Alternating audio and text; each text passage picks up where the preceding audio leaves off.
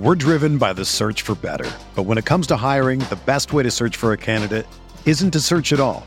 Don't search match with Indeed. Indeed is your matching and hiring platform with over 350 million global monthly visitors, according to Indeed data, and a matching engine that helps you find quality candidates fast. Ditch the busy work. Use Indeed for scheduling, screening, and messaging so you can connect with candidates faster.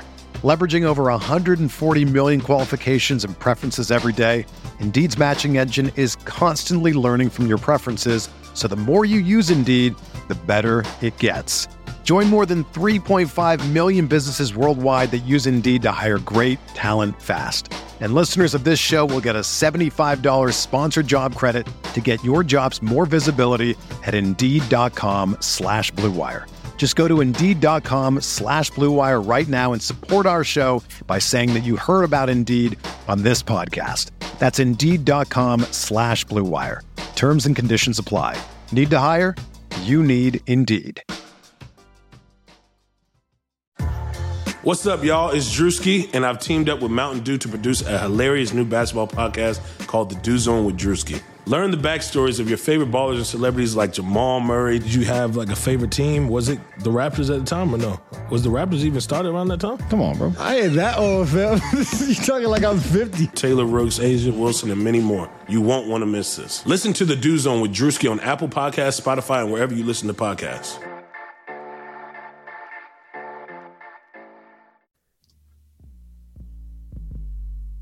What's up, guys?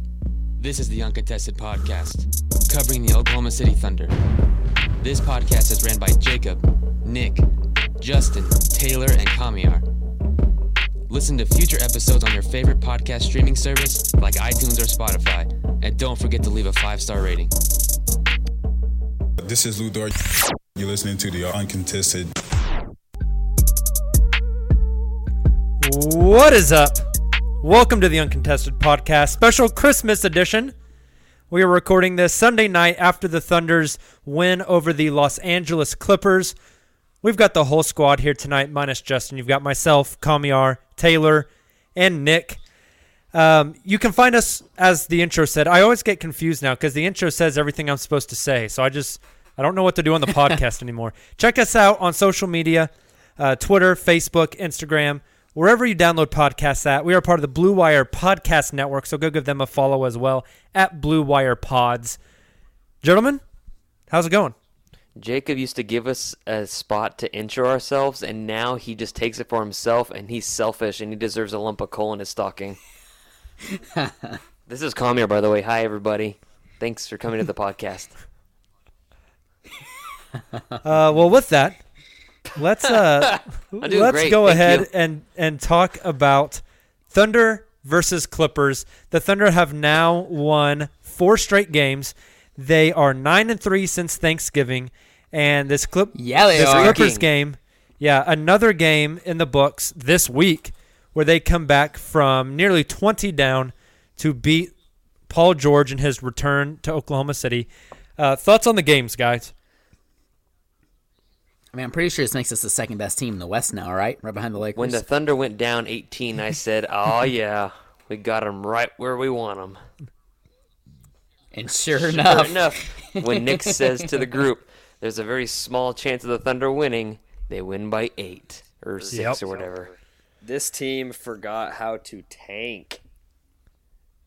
No, they don't It's a- forget. like they just they just yeah, don't they, want they, to. they get there like, hey, we're tanking. We're down by 20 or 18, and then like, nah, let's just just go ahead and win. So then they, they'd rather win because as Chris Paul said, losing is for the birds. Is what my grandpa says also about soda. um, so so it was tonight. Pretty impressive win, uh, one eighteen to one twelve. I don't know about you guys. I thought that the turning point in this game. I mean, the Thunder had it pretty close, but but the spot where they really just took over was the challenge call from Billy Donovan on the Montrezl Harrell uh, and one, which erased the the the call got overturned, got turned into an offensive foul by Harrell, so wiped the basket off the books. No and one, saved the Thunder three points. I think they came down and scored a basket right after that. And that just to me it just completely changed the the flow of the game and the Thunder really really closed out strong. Yeah, that was that was a turning Yeah, point I didn't see happening. But now that I'm looking back, you're probably right. Momentum was, you know, in their favor. Big and one. It kind of felt like a dagger, and then once it got overturned, this team never turned back and and went all gas, no brakes. A cool side note about that is uh, at the time of the challenge, Royce tweeted out that the Thunder bench was kind of the ones who I think who alerted Billy to that, uh, which is kind of cool. Like they were very adamant about it, and so Billy looked into it. He decided to call the coaches challenge, and sure enough, it ended up being like a turning point for the entire game, um, which you know I I find really cool because it seems like this team has such great chemistry. We see that over and over again, particularly over this past week, um, and so I thought that was interesting. A, a fun little side note from Royce there. Definitely. About So- OKC dominating the paint, sixty to forty. That's pretty impressive on a team against a team that has Montrezl Harrell, and that Montrezl Harrell, Yeah. Lou Williams pick and roll is is incredibly dangerous. And I thought the Thunder did a really really good job tonight. Um, I mean, how many points did the Clippers have in the second half? Um, less than fifty. They had 49 points in the second half after having 63 112 in the first half, right? Which is which is pretty impressive. So Danilo Gallinari, a late scratch from the starting lineup tonight. Uh, nobody knew. Like people on press row were like, "Why are they announcing Darius Bazley as the starter?" Bazley comes in, has seven points on three of five shooting, eight rebounds, two assists, and two steals. Personally just from all around an all around like holistic view of the of the game of basketball shooting dribbling passing defending rebounding um, knowing where to be off the ball etc i thought tonight was Bazley's best game. He, he's had better scoring games. He, I he's had agree. better rebounding games he had one possession where he guarded paul george isolation and did a really damn good job uh, moved his feet stayed in front of him kept his arms out didn't jump on the pump fake um, he he is he's up and down like an, any 19 year old in the NBA is going to be. But tonight from Bazley was really encouraging for me. One of my favorite things um, from Bazley tonight that I noticed was just him putting the ball down or putting the ball on the floor uh, with ag- aggression. Uh, he was aggressive, and but also he was looking for others. He's able to make plays after. Uh, you know, one or two dribbles, he would look be able to make some incredible passes, whether it was to Shai or Steven down low. Just his decision making is something that really sticks out to me. I know we've talked about before. You know, it's kind of something that has I think stood out to all of us uh, watching Bazley so far this year his decision making is really special for somebody at his size and uh, and his age. I think that's something he really can build on. And I'm really impressed by his ball handling in general. Um, I think he's really strong with the ball, which leads to some of these uh, uh, the ability to make some of these decisions. And then uh, I think a highlight that stuck out to me from the first quarter, very beginning of the game. He, I, I forgot who threw the ball to him on a fast break, but he takes two long leaps with those super long legs and just dunks. That a was monster dunk yeah transition. one of the most aggressive fun. moves I've seen from Bazley this year, um, which was again really encouraging that that he feels confident and aggressive enough to catch that on the break, take two dribbles and just yam it on somebody. Um, so so really good. Speaking of aggressiveness, Shai Gilgeous-Alexander, two nights in a row, 32 points apiece. Uh, two stats I tweeted out about Shai tonight. Uh, against the Bulls on Monday, Shai had just seven points on three field goal attempts. The rest of the week against Memphis, Phoenix, the Clippers, he totaled 84 points on 59 shots, almost 20 shots a game, uh, an average of about 21 points a game. Um, sorry, not 21, 26 points a game. Uh, just really, really exploded uh, the rest of the week. Kamiar, what what's the the difference you've seen in Shai from from when we all I think probably accurately determined that he was struggling a bit to what he's done these past three nights? He has been looking for his shot more often instead of being very passive and just giving it up to Dennis and or CP3. Instead, he's going to go to the rim, um, and regardless of if he gets the call or not, which he doesn't get the call still, maybe he'll get those superstar calls, or maybe he'll just get the benefit of the doubt that Jamal Murray even gets, you know, maybe next year because he gets fouled so often and he gets no calls. But he just putting his head down, going to the rim, or just you know tonight, hell, he just he was looking for a shot in the mid range, step back. He had a step back three that was nasty. Another Ooh, that step back three had oh me my. God, like, and he gets so much lift on a shot that it just drops down like perfectly. Uh, something that made me just just a couple things about the night is that you know, Paul George, people were talking about booing him. Like, I really don't care about booing Paul. He, he, he was in OKC for, you know, basically a year and a half. Like, it wasn't anything special. And he was hurt both years. And uh, the fans, I guess, cheered him, which is cool. Um, you know, I mean, it didn't, it wouldn't make sense to boo him unless you're Indiana. Uh, but in the, his return to OKC, Shai Gilgeous-Alexander, 32, 5 and 3 on 48%. PG, 18 points, 3 assists, 2 rebounds on 35%. So, uh, feels good to have, uh, you know, SGA and OKC. It's a big time. And he matched his career high in points, 32 points. Again. Yep. And Kamiar, you were talking about Shai not getting those superstar foul calls. Dude, Um, he, he, so- he would get 40 a game if he got those foul calls. Like, even If he got the same- Mitchell if- gets that. True. Yeah. So in November, Shai drew 2.8 fouls per game. He got fouled 2.8 times per game uh, for an average of three free throw attempts per game in November. December, he's drawing 5.8 fouls per game and averaging 6.6 free throws attempts a game. So both of those numbers doubled from November to December. Still not uh, maybe as high as you want them, but it seems like he's been more aggressive driving to the basket. He's been drawing the whistle more and more, uh, and that's a trend that that I think all of us kind of hope to see continue. And that's a part of his being more aggressive and getting to the basket because he's so long that it's hard not to foul Exactly. the man. So I mean, it's just like you know Giannis or anybody else that's just incredibly lanky. That you know when guys go up to contest a shot, there's a chance they're actually just going to end up hitting him on the wrist because he has very long arms. So he should be end up shooting like eight, nine free throws a game, and not just because he's like drawing fouls like James Harden, because that's half of Harden's game is to figure out how he can get you into fouling him. It's just the man just stretching out for layups that because he doesn't really dunk the ball that often, and he gets fouled a lot, and he gets like there's like can you think of how often the ratio is when he goes up for a layup that he ends up on the ground? Like it's, It's a got to be half. It's got to be half the time, right? Like, but he doesn't Yeah. get the call half the time, and he's not faking it. Like he literally gets bumped off the rim. So I mean, I'm complaining, and they just like came off a four game win streak, and he just had a he matched his career high, but he deserves more foul calls. But it's just because he's in his second year. Totally agreed. Totally agreed. Last thing on this game I want to bring up uh, before we move on is Dennis Schroeder, who we've been talking about it. The guy is playing literally the best basketball probably of his life right now. Uh, he's just been incredible. Again tonight, he drops 28 points uh, and really takes over for the Thunder down the stretch. Um, just kind of got it going in the fourth quarter, and, and the Thunder rode him to a victory.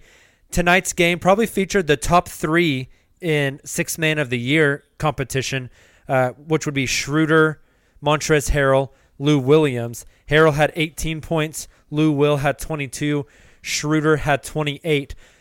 Leads me to want to ask all three the of you. Do what? Schroeder had 16 in the fourth quarter. He was- almost, he- yeah. Yeah. Yeah, he he went nuts. If you guys had to cast a sixth man of the year vote right now, does it go to Dennis Schroeder?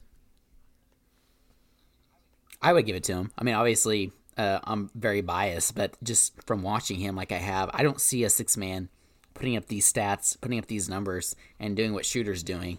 Uh, even Lou and and Harrell, you know, um, I would definitely give it to him. I think so I go Harrell. You know, as as good as Schroeder's been, Harrell is a, a freaking monster, dude. He's insane. I would give it to Schroeder just because I mean Lou Will's won it. Like you look at the guys that's won six man of the year, and it's been the same people over and over. I mean, if it's not Crawford, then it became Lou Will, and um, I mean like Dennis Schroeder is a catalyst for this team almost every night. He's really a big difference between if they lo- win or lose. And of course, if you know you have Gallinari who's a late scratch, and Dennis, you know he goes off like what twenty eight points. And like you just don't have guys off the bench that can do that many other places. So I would give it to Dennis Schroeder, but I mean that's of right now. I feel like he's going to be starting for another team by the end of the season because he's been really good. Yeah.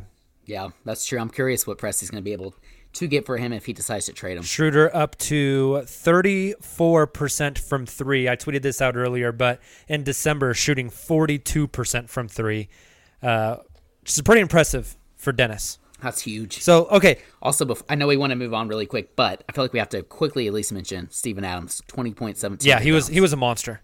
He he went straight at Zubac multiple times, or as Michael Cage would say, Zubac.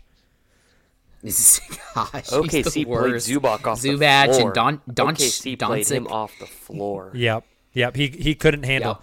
You know, one of my favorite things Steven Adams does. So obviously, you get an offensive foul for like just like shoving somebody, but Steven pushes guys with the basketball. Have you guys noticed that? Like he'll get down low, people Yeah, get on him, ball, and he'll take the ball with both hands and he'll put it in someone else's gut and he'll like shove them backwards with the ball and then bring the ball back in and go up and dunk it. And it's one of my favorite things ever. It's just like a He's has such a great basketball. yeah, IQ. he's I mean, that's such he's a high IQ. really play. really smart. Okay, so since Thanksgiving, Thunder are nine and three. They've been playing some damn good basketball. Currently sitting at seventh in the Western Conference, a full game and a half up on the Portland Trailblazers, three games behind the Utah Jazz. Guys, is this team? We obviously there's there's the chance of trades. Uh, Gallo, Schroeder. Uh, we're going to talk about Steven Adams in a moment, uh, and and Noel, others. With with all that still up in the air, the way this team is playing right now, is this team going to make the playoffs? as currently constructed, they would, but we'll see what happens with trades. I, I, I think you can't really, you can't really decide that. I mean, like I was just talking about before we got on the podcast that OKC's like what three full games or three and a half full full games up, um, out of the ninth of ninth place, and that's you know that's a pretty good deal being over a quarter of the way through the season. You're like what 28 games in now. Um, And they're through that difficult stretch of the season too. yeah, and and so Right. and the team is developing continuity and they're developing a lot of stability and to where they're actually starting to win games um, that they they really should and win games maybe that they even shouldn't. Um, so I mean, as currently constructed, yeah, they should definitely make the playoffs, and it wouldn't surprise me if they even caught like the sixth seed if they if they made the playoffs and if they if they were currently constructed. But with Gallinari, maybe out the door if, if Presti doesn't get what he wants, and Schroeder probably out the door. And we're gonna talk about Steven Adams in a bit. Like you can't, I can't tell. Like this team could be have a fire sale in February, and it could look so different. And this team could end up a, a lottery team in the top ten. So as of now, yes, but I don't know the future like, anybody else does. Yeah, I agree. If if this team were to, to ride it out through the end of the season, barring injuries, I think there's a good chance they'd be a, a seven or an eight seed. I kind of have a, a spin off question. As of right now, if let's say the All Star game was this weekend, do the Thunder have an All Star? No. I don't think so either. Prob- probably not in the West. Chris Paul's like up there w- the way he's played this season, but I don't think he makes it just because of how stacked. Yeah, I mean, West look at all the guards in the West. I don't see how Chris Paul makes it um, over Exactly. the the backcourt in Houston, the backcourt in Portland, uh, Devin Booker, Donovan Mitchell, um, Jrue Holiday. There's just you know the um, what I just Jamal Murray in Denver, um, Lou Williams. There's just there's so many guys that it- it's just so hard to make it in the West. So hard. True. Now, okay, I'm gonna, go with a little bit of a different approach here. Um, I think that the Thunder can still potentially make the playoffs, even if they do have a somewhat of a fire sale at the trade deadline. And I say that because I don't think they're they're not going to be able to trade Dennis, Chris Paul, Steven Adams, and Gallo all at the trade deadline, right? Like m- more likely than not, two or three of those players are going to make it until the end of the year. But with that being said, let's just take the most likely of those candidates to be traded, probably Gallinari. What you're going to get in return for him, or even for Steven for that matter, like you're going to have to match salaries, which in return will get the Thunder player like a um, I think John Hamm, like on the Dream Team, threw out like Thon Maker, for example. I think that's a really good example because you're going to get a player in return who's going to be able to contribute. And because of that, I'm not sure it's going to make the Thunder all that much worse. And therefore, when you look at like the standings right now, the Thunder are three games back from the sixth place Utah Jazz and only uh, four games back from the fifth place Mavericks. And they are t- a game and a half up on the Blazers at eighth and still ahead of the Kings, Spurs, Suns. I think there's a good chance this team will make the playoffs regardless, which is pretty crazy to think. But when you take into consideration like the strength of the schedule, like you mentioned earlier, Jacob, like there's a really good chance that regardless of the trades that happen, this team, unless they just like I said, Presti is able to trade everybody at the trade deadline. There's a good chance the Thunder could still make the playoffs. It's it's an interesting idea. It's an interesting discussion. We know in the past, Presti has um, wanted to let teams maximize their potential and, and give a competitive team a chance to see how far they can push it. I mean, he did that in the in the Russell Westbrook MVP year, going out and and making a trade for Taj Gibson and Doug McDermott. He wanted to give that team a, a, a group of competitors the best chance they could to to see how far they could push it. I wonder if if this season will be the same. But we all mentioned. I've, yep. I've got a Sorry, go ahead. stat before we move on. Okay. So Basketball Reference has a uh, running live like playoff probability report they do. Yep. And as of right now, today as we're recording this after the Clippers win, uh, Basketball Reference has Oklahoma City as an 86.1% chance to make the playoffs. Wow. That's As impressive. currently constructed. Yeah, and that's the big thing. So speaking of that, Yep, that's a good point.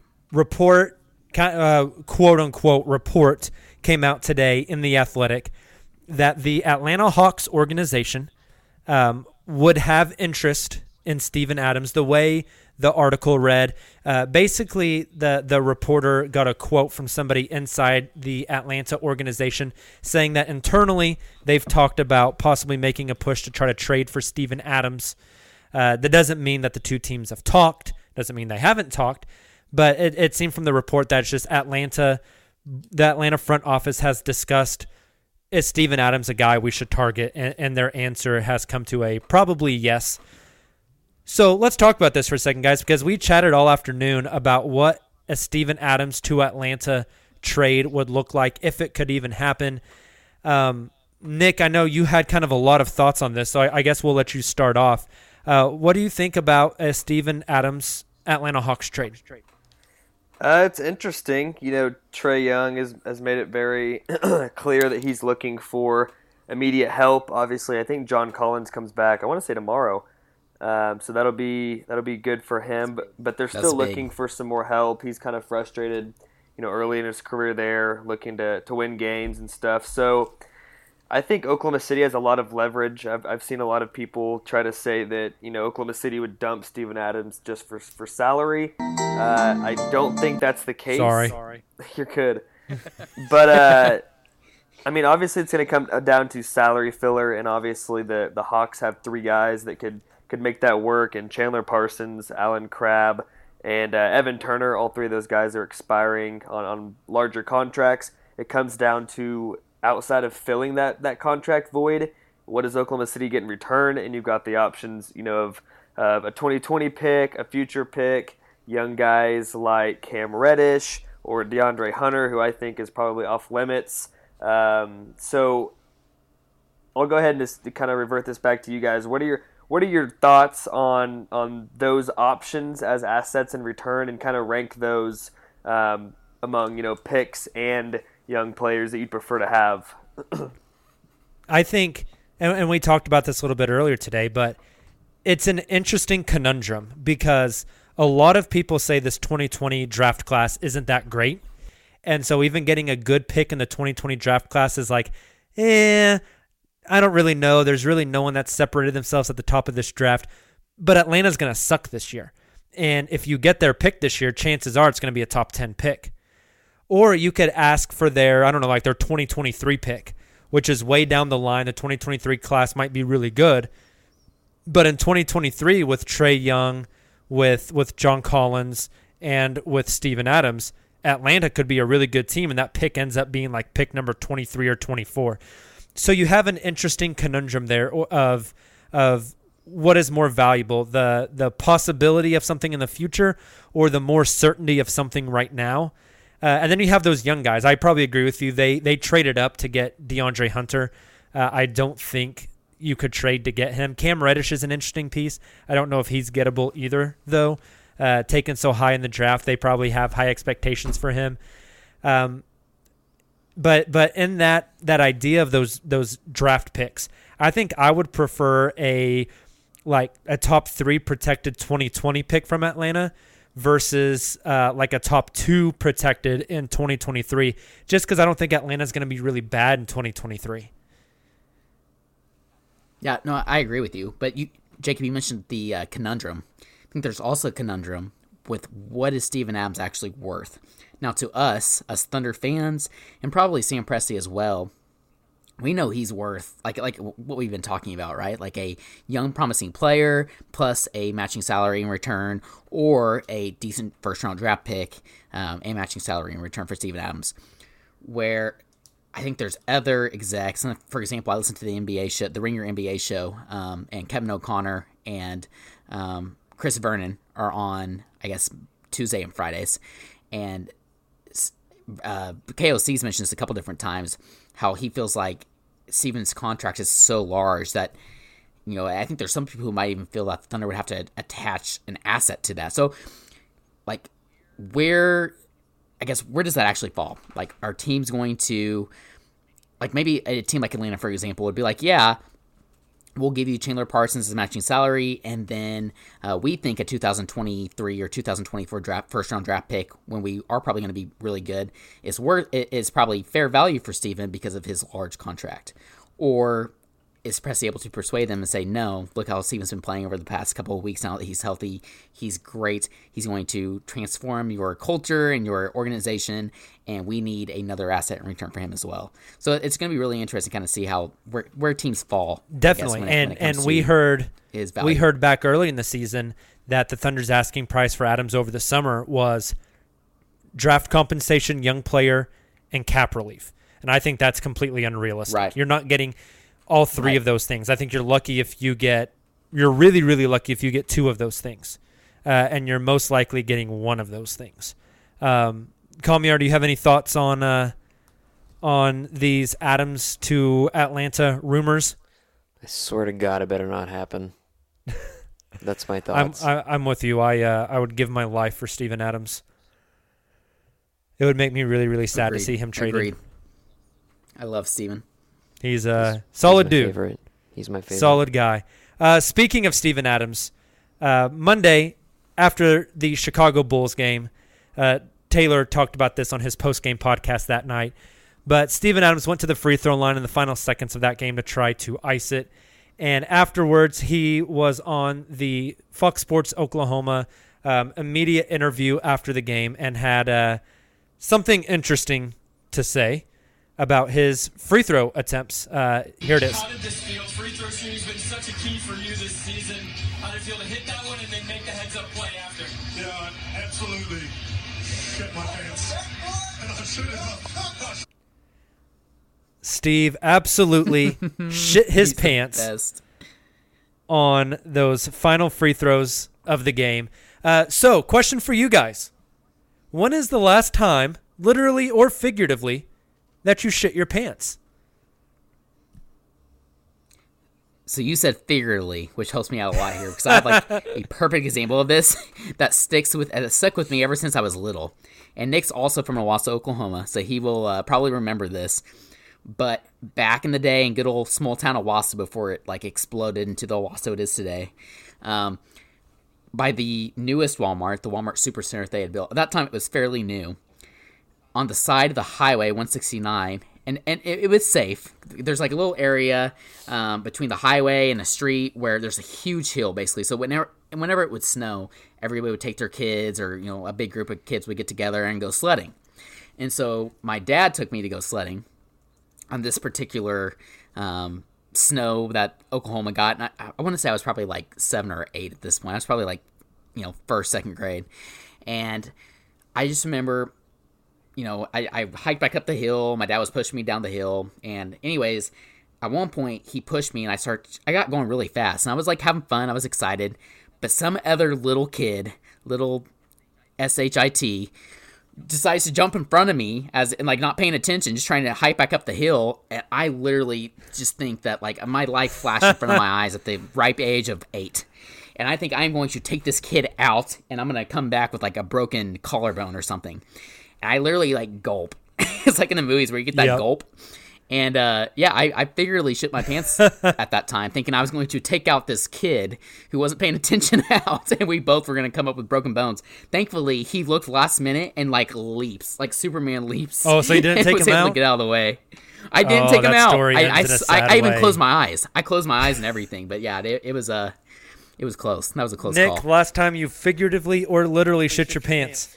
So this is probably a cop out answer, but I'm living on recency bias here. Um, I'm not kidding when I say so. It was I forget if it was a Friday or Saturday night. I was out with some friends uh, here in Dallas, actually at Frisco, um, at the Dallas Cowboys headquarters at the Star, and I'm sitting there enjoying my night. You know, talking Thunder basketball to some friends, all that kind of stuff, and my phone lights up and it says Paul George has been traded to the Los Angeles Clippers. And I thought I was getting punked at first, like, like Thought you had one too many drinks. or or ba- Barry or Barry McCockiner somehow stole Woj's Twitter account. I didn't know what was going on, but I I'm not Good kidding. old Barry. There's said Barry McCockiner. there's not many things that rattle me, you know, but I I legit was like in shock the rest of that night. I didn't know what was going on. Like I remember you tried to call me like three times. I was dead asleep in Boston at the time at like kept two calling thirty Jacob. a.m. Yes. I was I was shocked. I was literally Uh, shocked. It was just it was just me, Nick, and Kamiar in the group chat, just like blowing up our Slack, and like Justin and Jacob, I think Yeah. were both asleep. I think was Justin like- woke up. I was like sending all kinds of messages because I Yeah, was. it was wide awake. Kamiar saw it first. That's what it was. Kamiar saw it first and was trying to wake all of us up. Then I woke up, and then Nick like saw it, and then so us three. But yeah, and then Nick tried calling Jacob like four times. I was in dead middle of the asleep up in Tulsa. Uh, Or not Tulsa, sorry, Boston. A little bit farther northeast. or, but yeah, that's yeah. Kamiar, when's the last time you literally or further. figuratively shit your pants? So, s- uh, the last time I actually did was when I was a toddler, but I'll give you a figuratively one. Um, I'm the only one who's gonna go with a literal sh- sh- pants yeah, shitting story. because A lot of us can keep our poop in our butts, I guess, Jacob.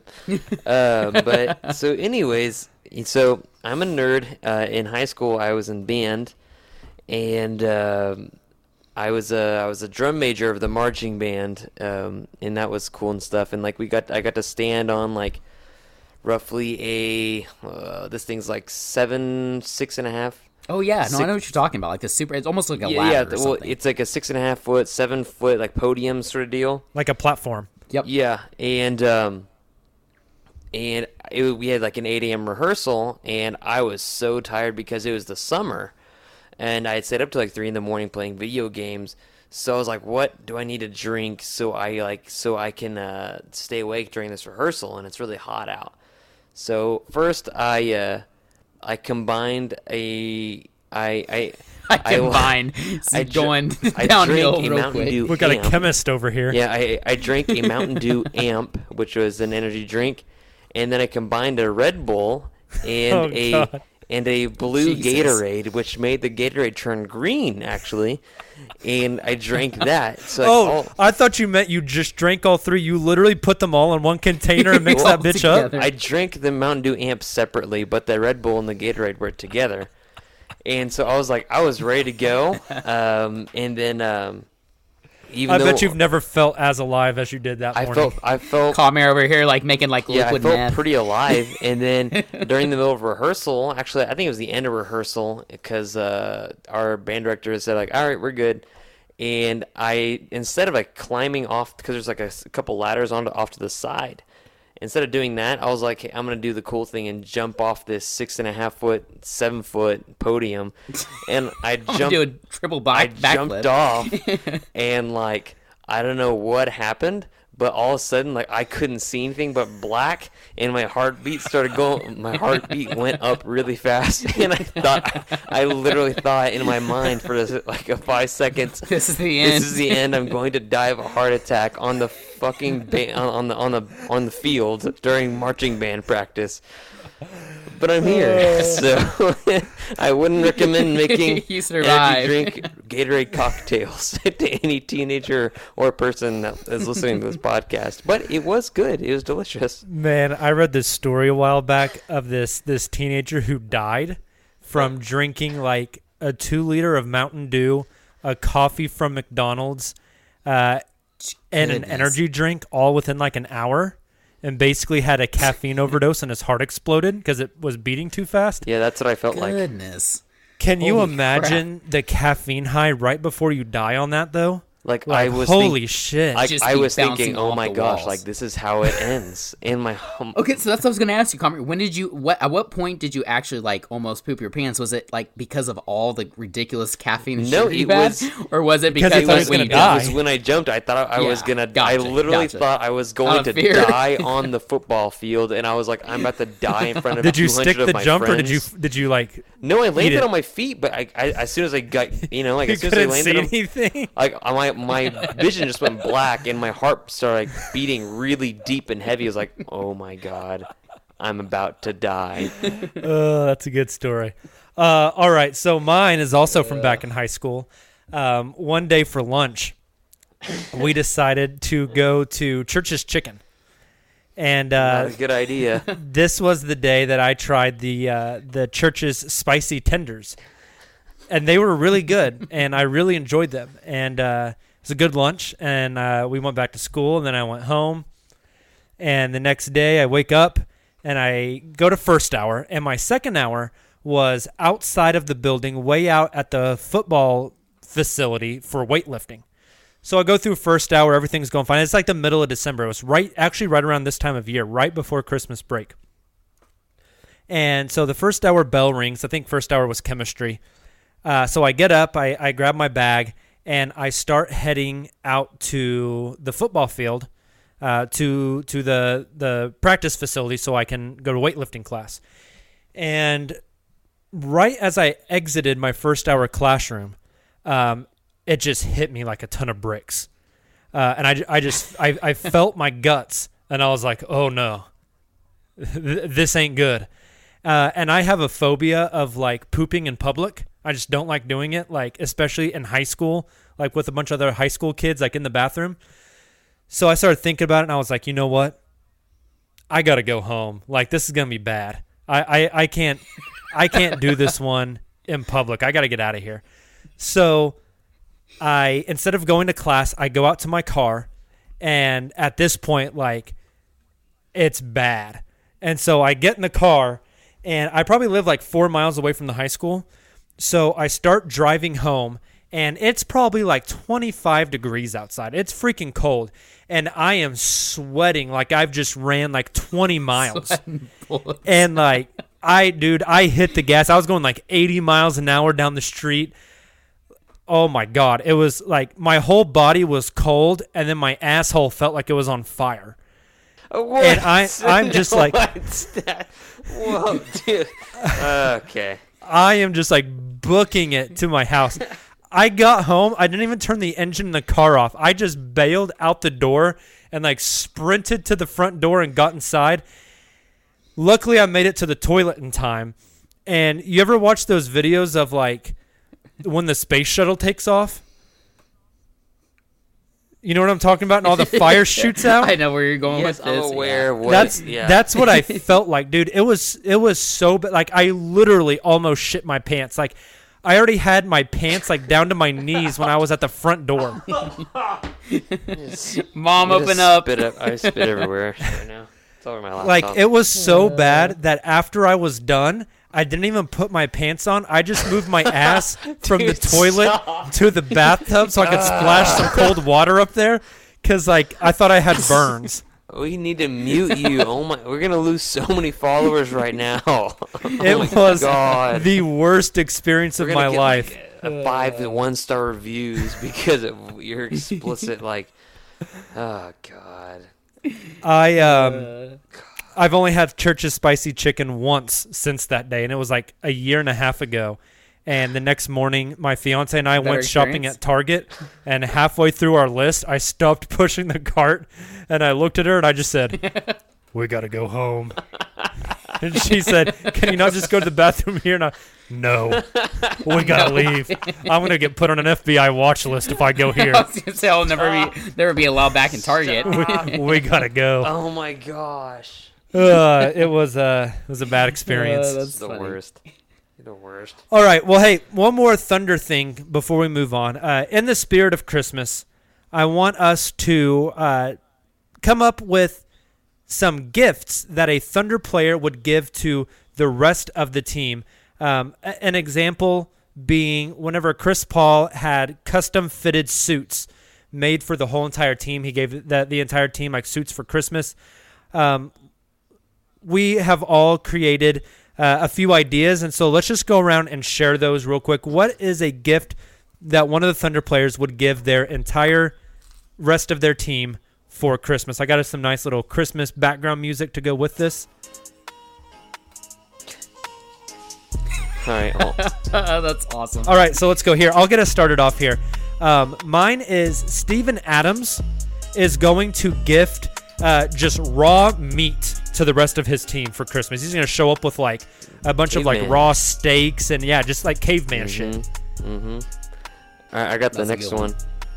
Andre Roberson is going to supply everybody with element water since that's the only thing he does these days. It's element water Yep. rep. That's a good I like one. it. I've got Shai. Um, he's gonna gift everybody on the team some Kobe's, some Kobe shoes. A Whole lot of Kobe's. Hashtag whole lot of Kobe's. That's a good one. All right, I'll go. Uh, our guy Muskie is gonna give out his newest mixtape for the holidays that he just started recording uh, a couple weekends ago. Slim Shady. I missed the old eight mile muskie from uh, from his Philly days. Uh, my next one, I've got Darius Bazley, and based off his Instagram, Darius Bazley is going to have uh, custom Fortnite skins made for all of his teammates, and gift that out for Christmas. That's pretty good. I've got one, and this one is just very special. It's from a player to a player. Um, CP3 is gonna buy Terrence Ferguson some confidence. Um, the man just he, he gets a ball and he's wide open. He stops shooting it and looks for somebody else. So uh, get some confidence, buddy. That's a good one. We could all use a little extra confidence, except for Tayler. Tayler, who, what's you, who's your next one? So my next one is Gallo. And that man wears all kinds of turtlenecks. He's going to gift everybody on the team a turtleneck, and it's actually Yeah, starting to, style, to, man. Uh, kind of pick up. Yeah, right. They're, it's kind of starting to pick up with the team. See Shai and Schroeder wearing the turtlenecks. Chris Paul's worn, worn one. Maddie Lee would be uh, very very happy. I'm gonna go uh, Dennis Schroeder next. Uh, you guys remember those commercials when we were kids for the the Just for Men hair dye?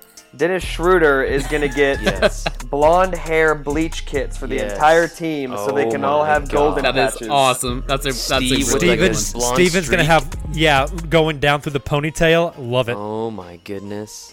Who else would look really good with a blonde streak in their hair? I think Shai would actually look pretty good. Shai would probably would be pretty good. Yeah. That Wiz Khalifa. the Wiz. Nerlens. Yeah. Nerlens would be all right. Um, May have to worry. May have to worry about Mia Khalifa with this team. Abdul Nader.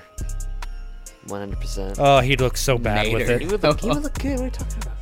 I think uh, Muskie should just do his enhi- entire head bleached. Yep. We should do a we should do a, a podcast uh, a bet one of these days, and the loser has to get a golden patch. All right, I'm down. I'm down. Yes, I'm down. that's awesome. All right, anybody else giving out any Christmas gifts? Nope. I'm ra- broke. Alrighty. Well, guys, let's uh let's take a trip around the association. I don't even know where you sitting at.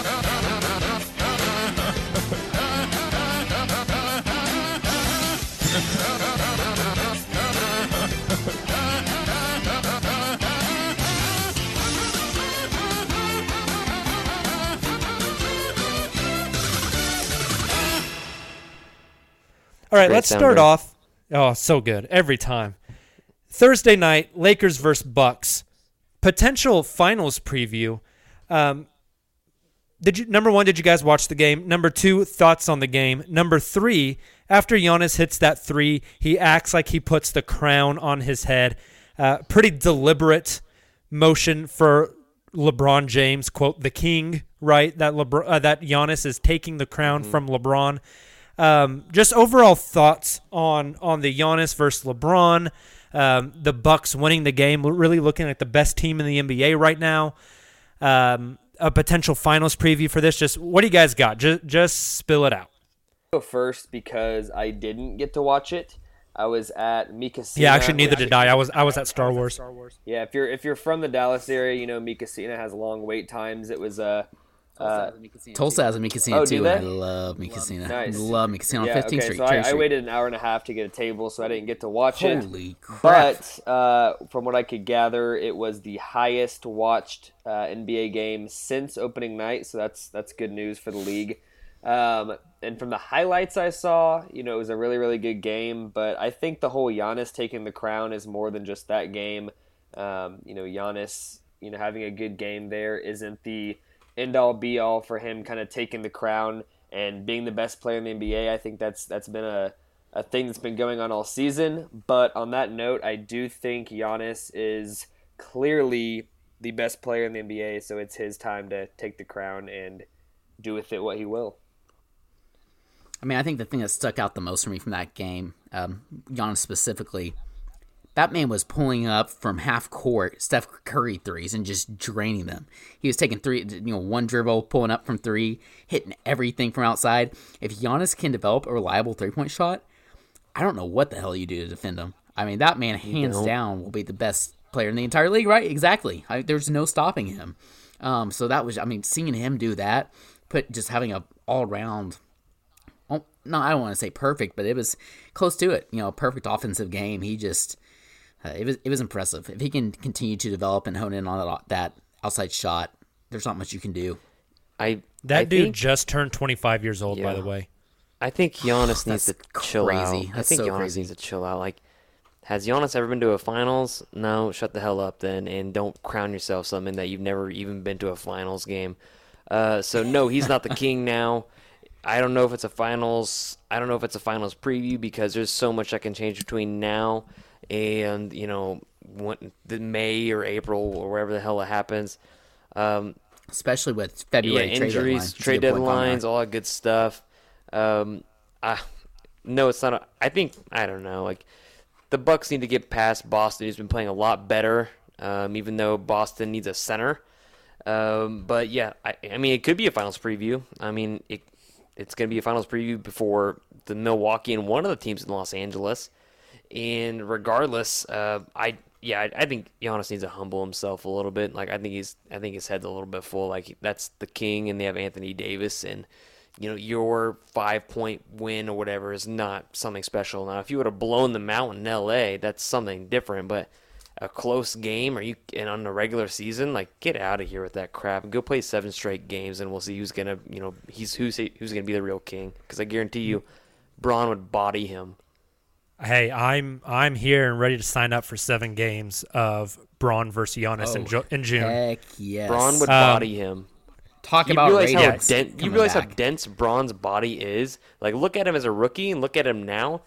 The guy has been able to last us long because he's added so much muscle to his body. Whether or not he's using Thick with two whether or not he's using Oh, yeah. PEDs, because like there's no way. Like you look at him his rookie year and look at him now. The guy like went from like a ninja motorcycle to freaking like souped up freaking Hummer. Like I don't get it, but like he's put on so much muscle to keep himself on the court um, because he's not getting injured because he is so much more basically extra like bulk. Um, so like Maybe he's on those OU Yeah, roids, yeah. those Perkins roids. no, uh, no, these NBA players they they smoke weed, but I don't think they're using PEDs unless you're Bron. Um, but I mean, it's just I give me Giannis and Bron in the post, and Bron will abuse this man. He's just so dense, and Giannis is all talk. I mean, Giannis is great. Don't get me wrong; he's the MVP, but uh, he needs to simmer down. He hasn't won anything. Giannis is shooting a better three point percentage than Dennis Schroeder on nearly the same attempts per game. That stat just kind of kind of is surprised crazy me a when bit. Yeah. He's effect, the MVP. like, He should Dennis be. been decent. Yeah, 31 Yep. Yep. points, 13 rebounds, five and a half ass- uh, assists, over a steal and a block a game, shooting 34% from three, 65% from two. It's insane. He's he's been Wow. absolutely, absolutely incredible. Um, okay, uh, any more Lakers versus Bucks talk, guys? No. Okay, uh, so in order to save time on the podcast, let's uh, let's move on. Another Christmas themed uh, section for this podcast is now. Let's talk about Christmas wish lists Uh, what are some things that some teams or some players are asking Santa Claus for for Christmas this year? Um, let's get our music going again. I'll start us off. Uh, the This Port- has been stuck in my head ever since the Portland. Trailblazers are asking Santa for some wings this Christmas because uh, Melo and Kent Bazemore, uh, it's not going to cut it. It's not going to give them the playoffs.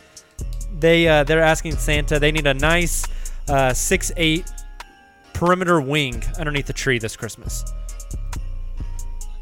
So I've got one similar to that uh, that Kamiar actually just mentioned here fairly recently. So this is uh, this is good.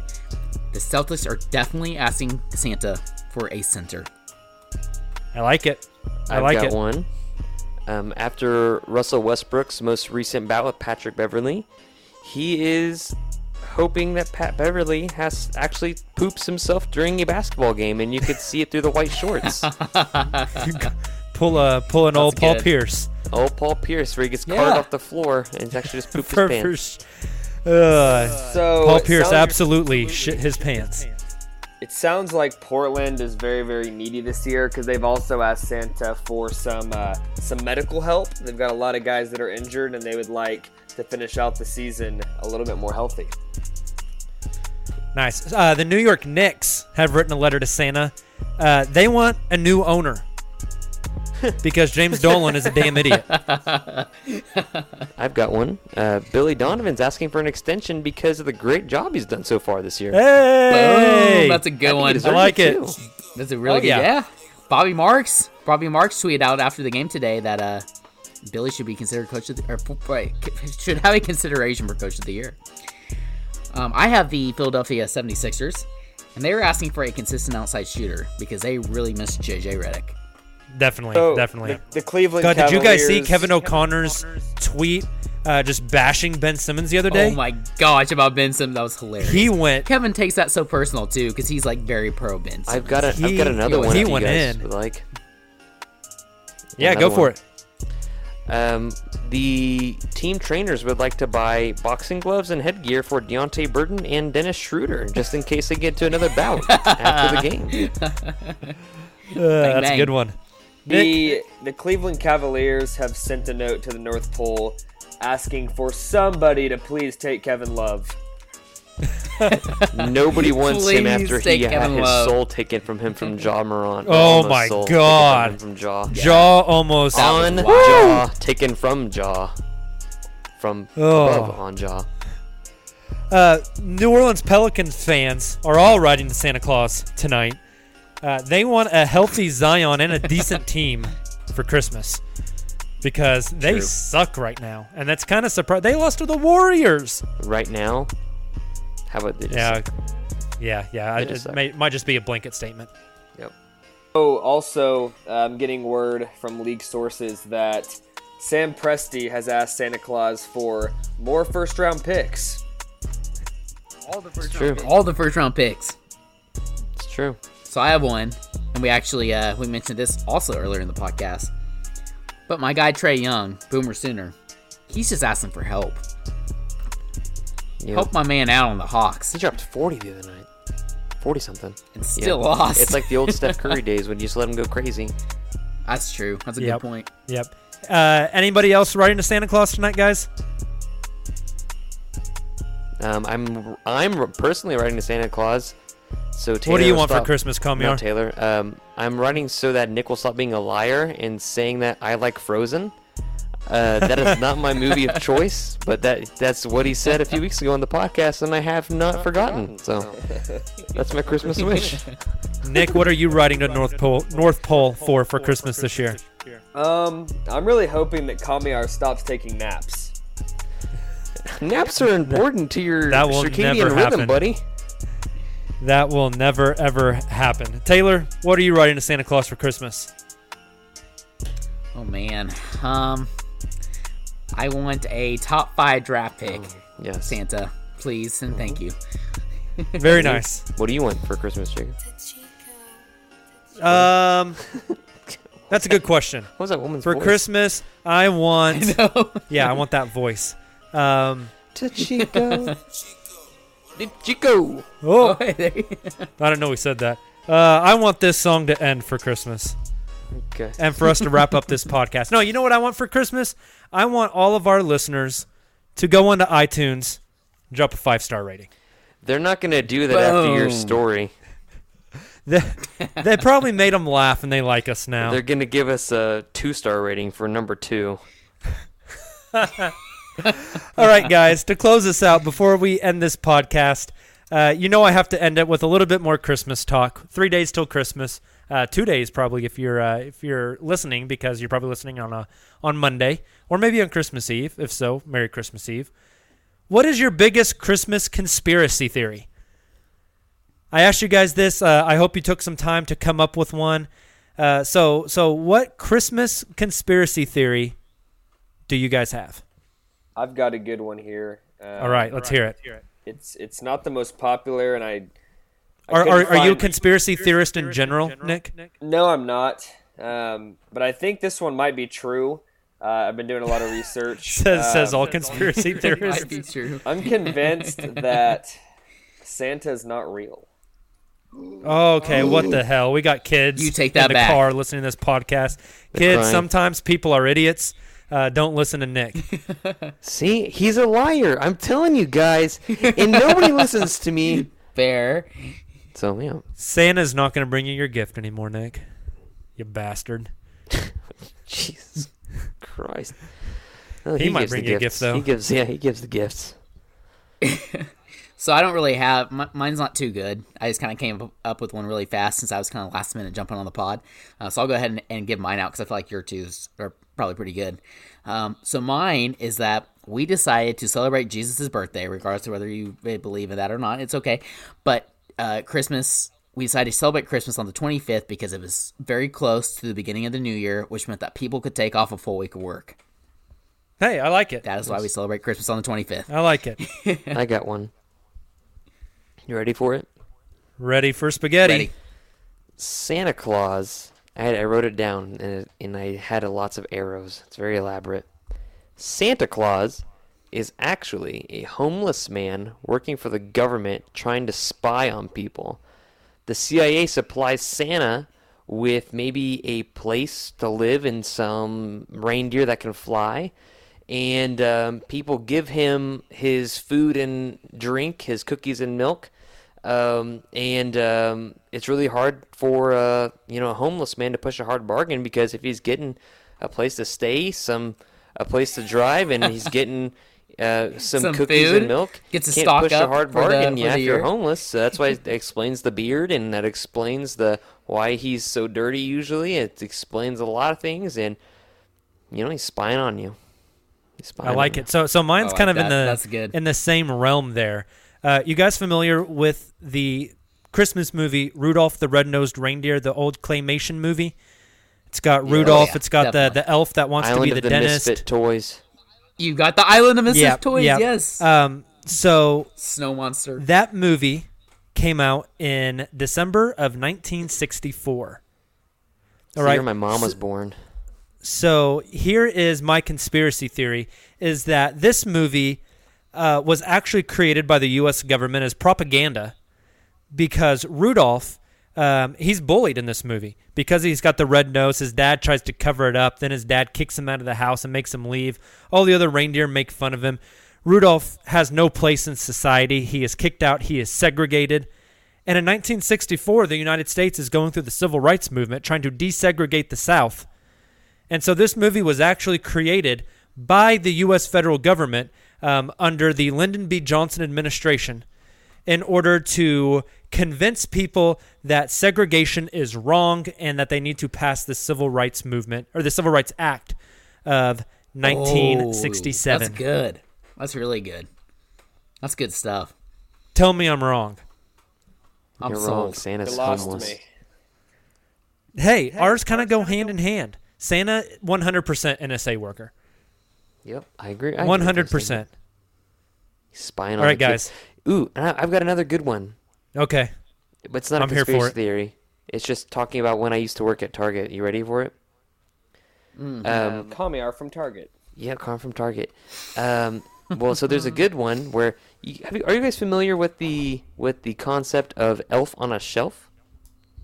Oh yeah. That was around before Elf my time. Shelf. Whenever I was a kid, I never had an elf on the shelf. Yeah. Whenever I was a kid, but didn't but but that I know what either, it but is. They made it come back. So Elf on the Shelf, for those that don't know what it is, is like where parents can buy this thing. There's e- there's books and actually small DVDs about it now if you're too lazy to read. Um, and what uh what you can what parents do is with they have youngsters in their house, they hide this elf or they put it out just like randomly, like maybe you you put it on the banister, and each night yeah, you move the elf to a different place, and the kid's like, "Wow, how did this elf move?" And the mom or dad's like, "Well, just moving around while you, you know at night, and it watches you to make sure that's kind of creepy. Watches you to make sure you're not doing bad things, and it reports to Santa. So it keeps yeah, it goes to Santa every night and comes back to a different spot, right? And yeah, and then so, but what I started to do at Target because that's you know I worked at an undergrad and I was super like uh, sarcastic, and I wanted to make a lot. I observed a lot of things that I thought were hilarious and saw a lot of Karens, and um, I started to like look at the demographics of people that bought the uh, Elf on a Shelf, and it came. It all came to a head at one point where, you know, it's like three days before Christmas, and these folks, um, presumably a Karen, they went and they said, "Hey, you know, I know this is the last second, and everybody else didn't have any, but do you guys have any elves on a shelf?" And I smiled. I was like, "Yes, we, yes, we do have a couple elves on a shelf." And I took them to the back of the store to where we had the last supply of elves on a shelf, and um, I was like, "Here you go," and I handed them the box. And they opened the box just like because you, it's one of the those magnetic things where you can see inside without actually opening it. And the elf on a shelf was indeed an African American female elf on a shelf, and um, they were like, they you know they they did one of those, ooh. Do you have any different elves on a shelf? And I was like, uh, and I, I looked at them and I Oh. said, "Is there is there anything wrong with this one? It's it's not broken or it doesn't look appear it doesn't appear to be damaged." Like, no, just do you have any other ones? And I was like, "We might have a boy one." Oh. and like, uh, they're like, "Well, I don't. Never mind. Thank you." And they're like, they just gave it back. I handed it back, and I was like, "Racist people on Christmas season." Yep. So, So, Yeah. are those elves on like the top shelf on Target? Because I can imagine a child going into Target and seeing like 500 elves for sale and like perceiving it as slavery. Oh, this is awkward. Um, n- well, there- it's there's so like I don't know how it is now, but you go and it's like they're in several spots. You know, uh, back in the toys, like they're on end caps and they're on the walls, and there's there's lots of them that you can choose from, unless it's till the very end because the demographic that buys Elf on a Shelf are not minority people, minority parents. I'm just throwing that out there. Their names are Becky and Chris. Yes. Ah, gotcha. All right, guys. Any other any other Thunder thoughts um, before Thunder we get out of here? Thoughts. Um, if the Thunder trade Steven Adams, I'm going to uh, be depressed. Yeah.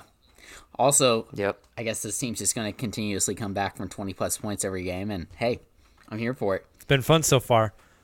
Well, guys, um, first off, this is our last podcast before Christmas.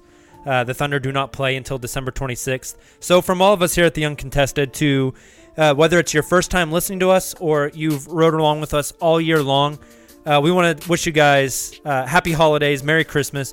Hope you guys have a great, great, great holiday. Enjoy your time off work if you have off work, hopefully and uh, and and just thank you guys so much for for listening to us to su- for supporting us. Um, some exciting news: we will be at Thunder practice tomorrow.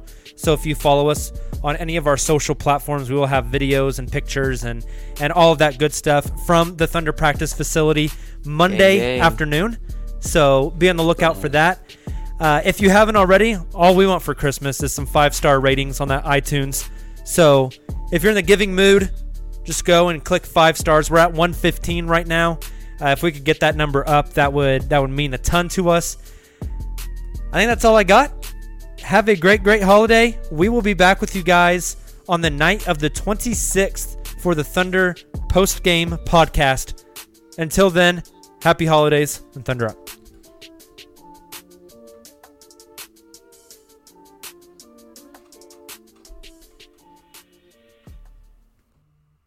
Sugar Ray Leonard, Roberto Duran, Marvelous Marvin Hagler, and Thomas Hearns. Legends, whose four way rivalry defined one of the greatest eras in boxing history. Relive their decade of dominance in a new Showtime sports documentary, The Kings, a four part series now streaming on Showtime.